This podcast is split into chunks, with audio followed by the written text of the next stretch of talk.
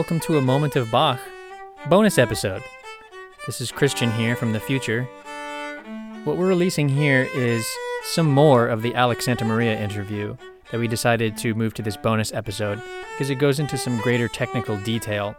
But I don't want you to be scared off by that either because I can explain what's happening here and what we're going to talk about and what you're going to hear in the next 15 minutes of conversation.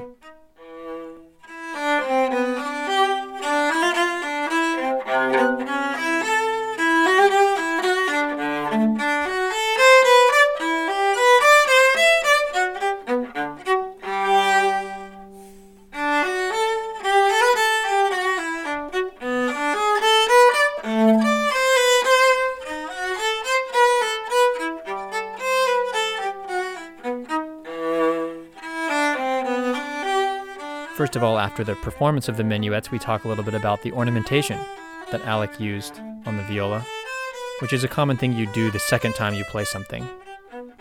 We go on to talk about how in Minuet 2 in G minor, there's a very interesting note, maybe not what you might expect. We're expecting the note E flat to come at a certain time. Instead, it comes as an E natural.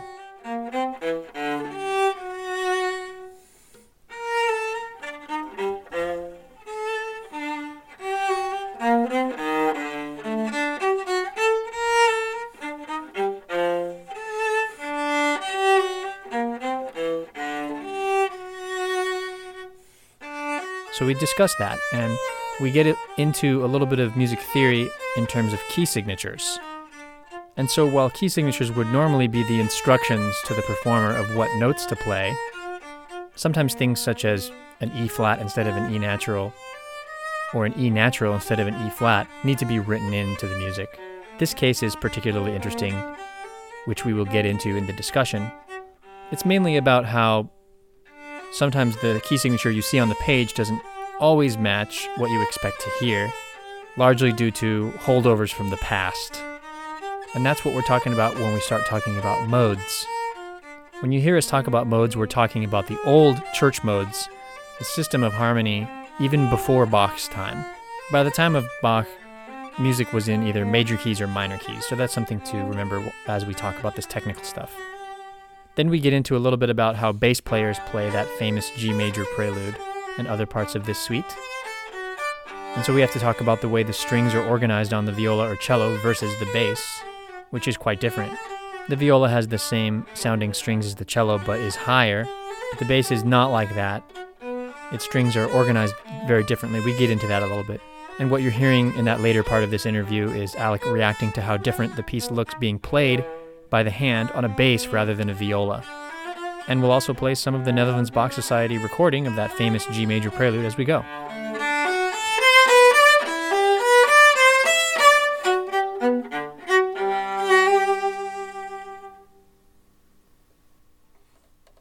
All right. Yeah. I love it. Ornamentation on the second time through. It's yeah, cool. Thanks. It's great. Did you devise that yourself or does that just Yeah. like Um, definitely on on Minuet two. Um, I even have it have it have uh, most of that written out, but I've I've played it that way for a little bit, and it was uh one of my teachers a long time ago who gave me the uh, dee da da da dum Yeah, on great. the Minuet one. So, yeah, and um, and in one instance my finger just slipped, and I think it worked. So yeah. did too. It's unintended. I have to ask about this E natural. ornamentation.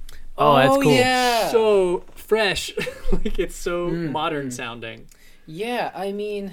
Is or, it or is is, it- it, because like or is it like very old sounding because This- like, yeah, because this is a modal key signature. This this key signature is missing the E flat.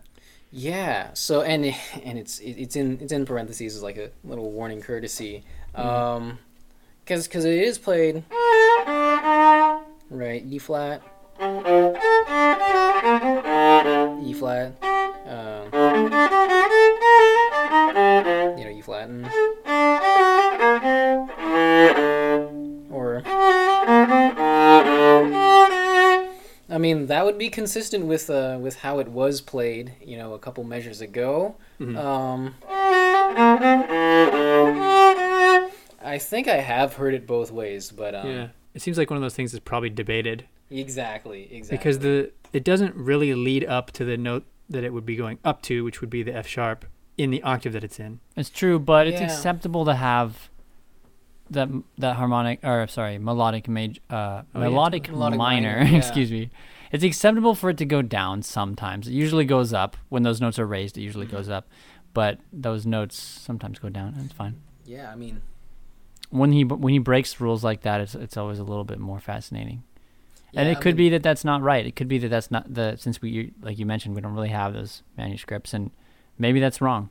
But it's kind of an it's an interesting conundrum.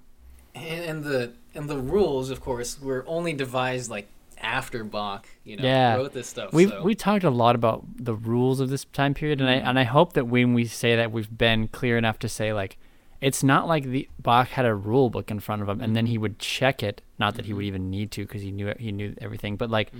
It's not like he had a rule book like a, tr- a treatise, which there were treatises, but it's not like he had one and he was checking. Okay, well, I'm gonna make sure I don't break any of these rules. Like that's not how it was. It, it was a style. Yeah, and some stuff ho- holding over from the past, like this key signature. This key signature is one flat in the key signature when when the key suggests a more modern signature of two flats. Mhm. But it was a holdover from the old days of older key But that signatures. almost makes me think that that's intentional Mhm. yeah. that E natural because a lot of times when they would use those old key signatures that didn't have enough flats in them, like there were one missing one flat Mm. or one natural note or whatever, then it was a little more m- modal. Yeah, it was like a. Dorian key signature. Yeah. So Right. So okay, one f- one flat. Um, that would give us a, a G Dorian. Mhm. yeah, Yeah, I've heard that called the Dorian key sig- old key signature, in that it harkens back to the old mode of Dorian, and it's like a holdover because they they were sometimes using key signatures that had that sixth degree flatted, and sometimes they just weren't yet. Mhm. And there's a lot of music in D minor that has, um, that's written with not with no flat in the key signature, like all natural. Mm. So, um, and a, a lot of the B's are just a lot of the B flats just have to be written in. Sometimes all of them, and it's like, well, why didn't they just use the key signature? But it was a holdover from the past. yeah, so- Dorian is just like that. That one really held on. Yeah, it did. It's so interesting to think about like old harmony like this because they all clearly agreed that they wanted to use the new system of major and minor, but there was still, you know, the modes didn't truly die because now they people like to use them again for all kinds of stuff, and they were always alive in folk music and stuff. Mm, But-. Yeah, that's really interesting. I love stuff like that. You talked about like a, a Phrygian uh, cadence in in Brandenburg. Ah, yeah. So. So yeah, the old ideas and terminologies that that were from those old days of like the the early or middle or late Renaissance, they definitely held over, and um, they still use terminology like that. Even though by the time of Bach, the keys that things could be in had to be major or minor, Mhm, mhm. basically. I mean, there's no um, music by any of Bach's contemporaries that's like in the Phrygian mode Mhm. if Yeah, if there was a passage of music that sounded Phrygian, it was a chord in a minor key that just Mhm. wasn't the home chord yet. You know, Yeah. if there was a passage that sounded Mixolydian, it was probably just a very extended uh, dominant chord in a major key or something Yeah. like that. yeah. So they're still thinking of modes, but but like you said, like major and minor is what stuck, and that's I think because of functionality. Like you could do more with the functions of the chords when you just had the two mo- major and minor modes rather than Mm-hmm. all these other modes, it, it- there's less there's less obvious functionality to the chords Mhm. and to the harmony that's happening. And the composers of this era wanted way stronger functionality. You mentioned Alec one time at the it was at the end of the prelude where we talked about two of those notes. The C wanted to go down to the B and the F sharp wanted to go up to the G. Those are leading to, those are tendency tones or leading tones and it's the music of this era specifically has that a lot stronger than the music of the Renaissance, for instance. And and it went on to to greatly serve the purpose of composers later like Mozart, Be- Beethoven, and and beyond because what it was especially good for is like narrative. Like it's it was good for storytelling. Mm-hmm. Because it was good for mm-hmm. like we said when Alec was playing the prelude, it was good for prolonging and stretching stuff, and that that's something that the romantic composers with capital R romantic really took and made you know hours long things out of mm-hmm. just this idea of how long can you emotionally stretch something with music using harmony. Yeah.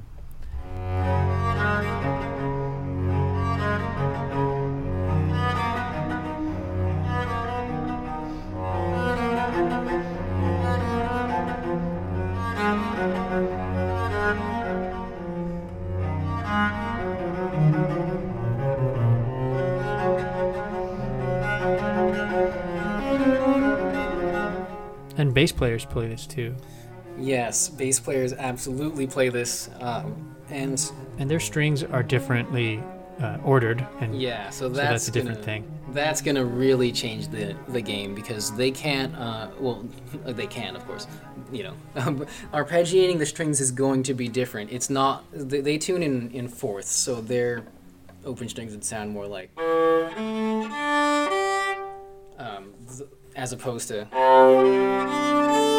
They're smaller intervals. So to play this this fifth, I'm only playing. I'm only putting one finger down on the fingerboard to play these three different notes.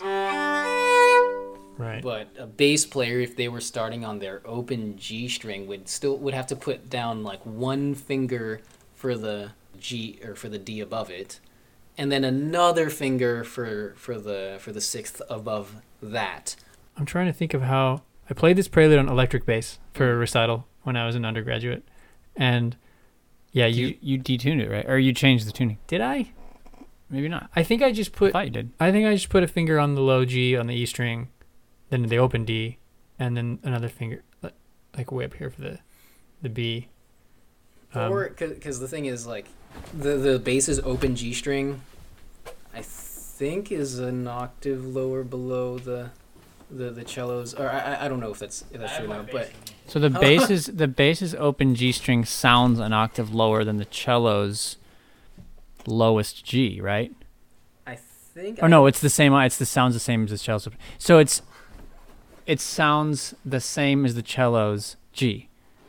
Yeah, because because if you think about it, right, this cello's G is on the bass staff on the low line, right? Mhm, mhm. Yeah. The bass one is above that, but it sounds an octave lower. Yeah. Exactly. Yeah. Yeah. Ooh, look, he's got his electric bass here. Bass. What are the chances of that? I don't have an amp though. Oh, hasn't been adjusted in years. Uh, So I went like it's way hard. It's way more awkward, but I probably did this.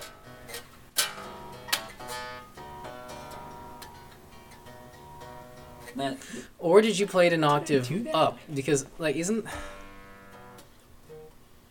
think I you would've- played it low. that would have been. less. Oh yeah, yeah, that's yeah, that is too that is too high. Um, probably did this. It feels weird uh, now, but it, I'm so out of practice. But then no, or did you play it in a different key? That that's also a thing. I played it in a different key. Hmm, that's no. No. Did I? No. and then there's and, and then there's a what did I a do? yeah, so You played in D? So you played it in D? Then you have an open string. but bassists also have a thing they have like solo tuning, which like I- I'm sure if there are bassists listening, they're like, "No, it's this." Yeah. But like, I don't. I think it's like a. I think it's like a step up, so like which rings out better. But I oh, don't. Oh, interesting. so So I think I just I don't know if they figure it differently, but I think it it will then sound different. I think I just played it as it is, but it's just n- it just does not have the ringing out quality that it was intended to have. Like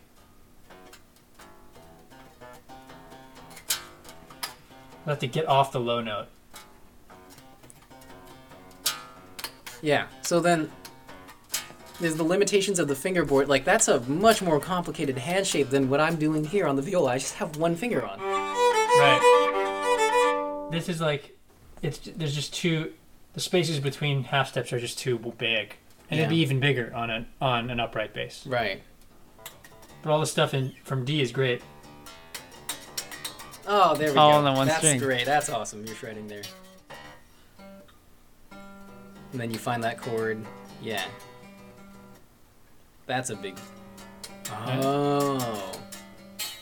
I don't know how I, I don't remember how I did it. I But think then you I had lose the ringing ringing of it. I think you had it figured out, so you Yeah. they rang.